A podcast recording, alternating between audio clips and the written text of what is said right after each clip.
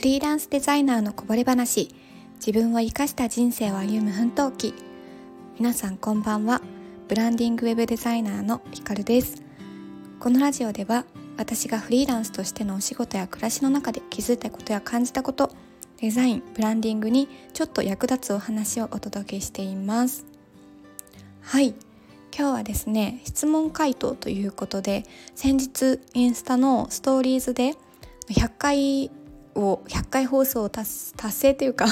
ひゃっかい放送したよっていうところで、ちょっと質問を募集してみたところ、ご質問いただいたので、それにお答えをしていきたいなと思います。で、質問の内容がですね、ウェブデザイナーからどんな経緯で講師をされるようになったのかお聞きしたいですということでいただいています。ありがとうございます。で、私ですね、講師の仕事をしているってあんまりこう大々的には言ってはいないんですけれども、今までの経験というか、こう今、まあ、継続してやっているものとしては大きくふたつあります。そうですね、まず私がまあどんな講師の仕事をするようにしているのしてきたのかとかしているのかっていうのをお話しした方がいいかなと思ったので、ちょっとお伝えすると、まず一つはキャリアスクールの C ライクスというスクールさんでですね、私もともとさんねんまえくらいにこちらのスクールにオンラインで、まあ、受講生という形で受講をしていたんですけれども、こちらのスクールのウェブデザインのコースで最後にあの卒業制作みたいな形で自分でサイトを作るんですが、そのサイトを発表する場、こんなのができましたとか、まあ、こういうあの思いを持ってこういう意図で作りましたっていうのを発表していく場があるんですけれども、そちらの運営の講師も講師をさせていただいているっていうのが一つです。で、ちょっとですね、先日まであのそのウェブデザインコースの中の受講生さんのご質問にお答えしたりとかっていう講師も担当しておりましたが、今はその発表会の運営をメインでしているっていう感じです。なので、その C ライクスの、えー、講師っていうところ、まあ、講師というよりも ティーエー と呼ばれるアシスタントさんみたいな感じではあるんですけれども、そのお仕事が一つと、あともう一つがですね、ウェブデザイナーの泰度ゆりかさんという方がいらっしゃいまして、その方が開催されていた主催されていたウェブデザイナー養成講座、フリーランスウェブデザイナー養成講座というのに、私これもさんねんまえですかねに期生として参加をしていて、でそこからのご縁で、えーとえーと前回というか、まあ、今年か今年ですね、私の個別サポートコースっていう形で講師を担当させていただいたりとか、そんな感じでお仕事、まあ、講師っていうポジションでのお仕事はそんな感じですかね。で、まあ、これをこの仕事をするようになったきっかけなんですけれども、まず最初の C ライクスの方で言うと、えーと、私もともと受講生だったっていうのもあって、ただ受講生だ受講生で卒業をしてからこの ティーエー の講師のお仕事をするようになったまで少し期間が空いているんですが、タイミングこの講師のお仕事を始めたタイミングとしては、モニターさん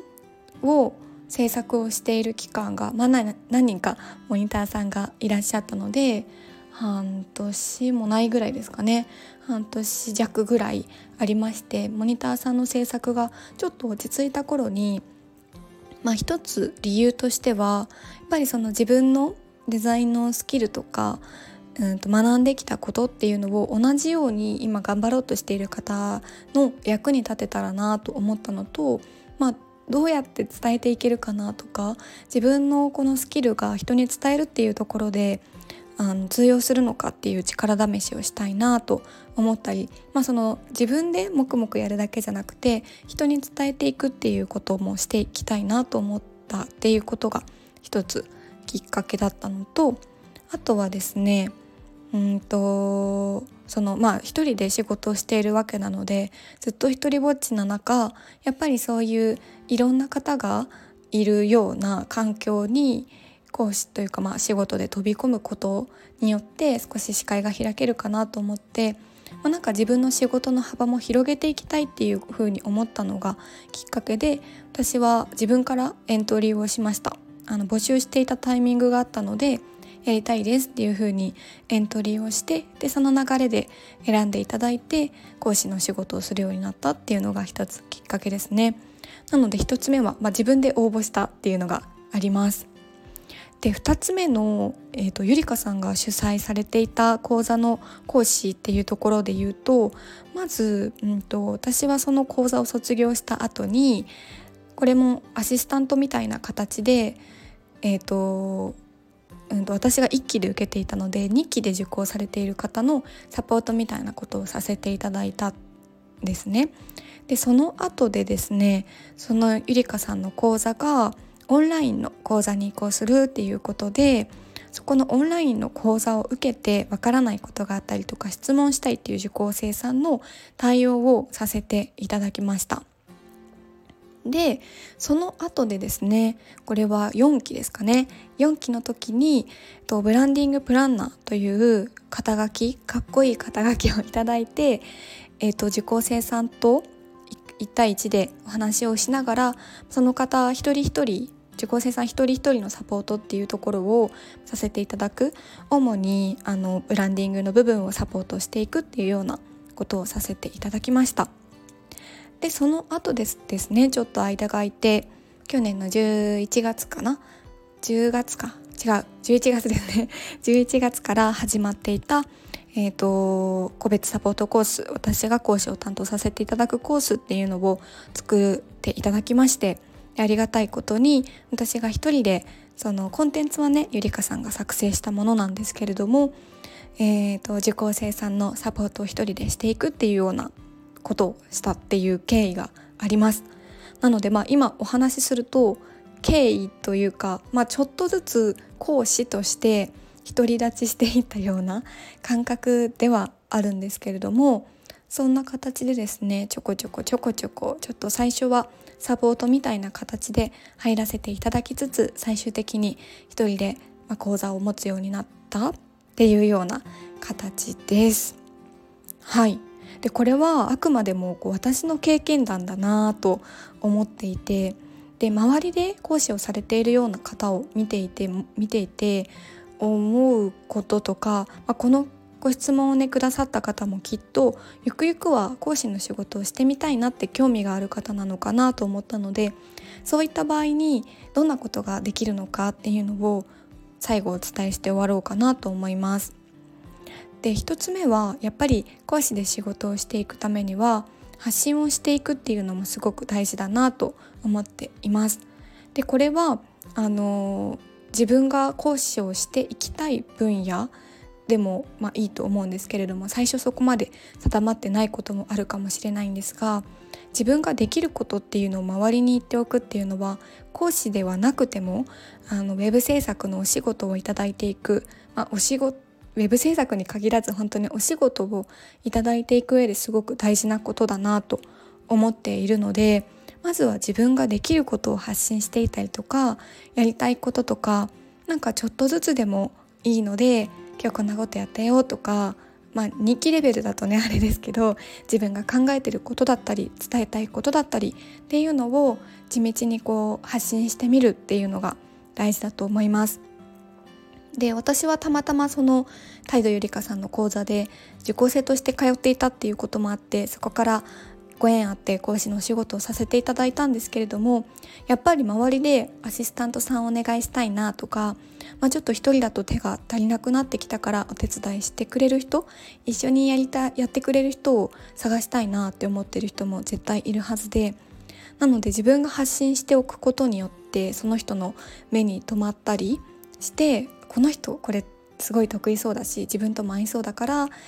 声をかけてみようかなとかっていう風につながっていく可能性も絶対あるなと思うので、まずは発信をしていくっていうのも一つマストとして大事なのかなと思っています。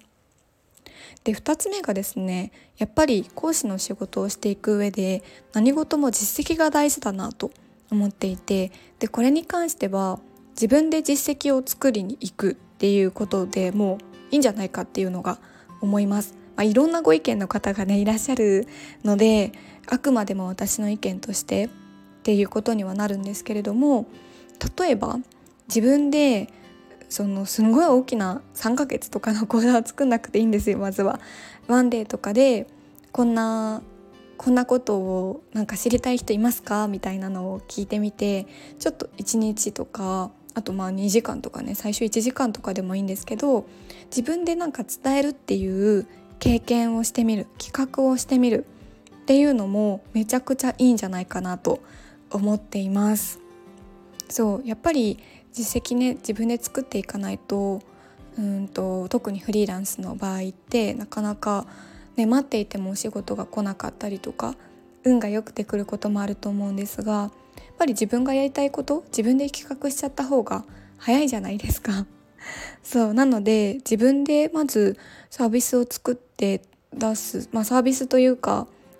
イベントとか伝えていくっていうなんかねあの出してみるっていいんじゃないかなっていうのを個人的に思っています。で、あとは今ストア化とかですかねとか、ここならでもそれこそ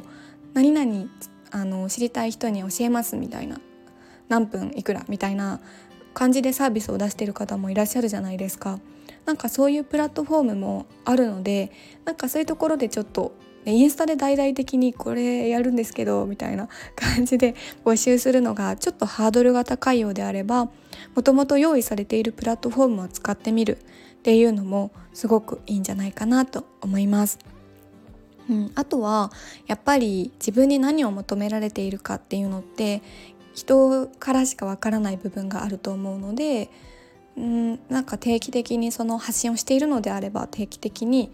質問してみたりとか、これ教えてくださいって言われたことでニーズを調査してみたりとか、なんかねでも本当にそれも教えてくださいって言われるのって自分が発信してないと来ないことだと思うので、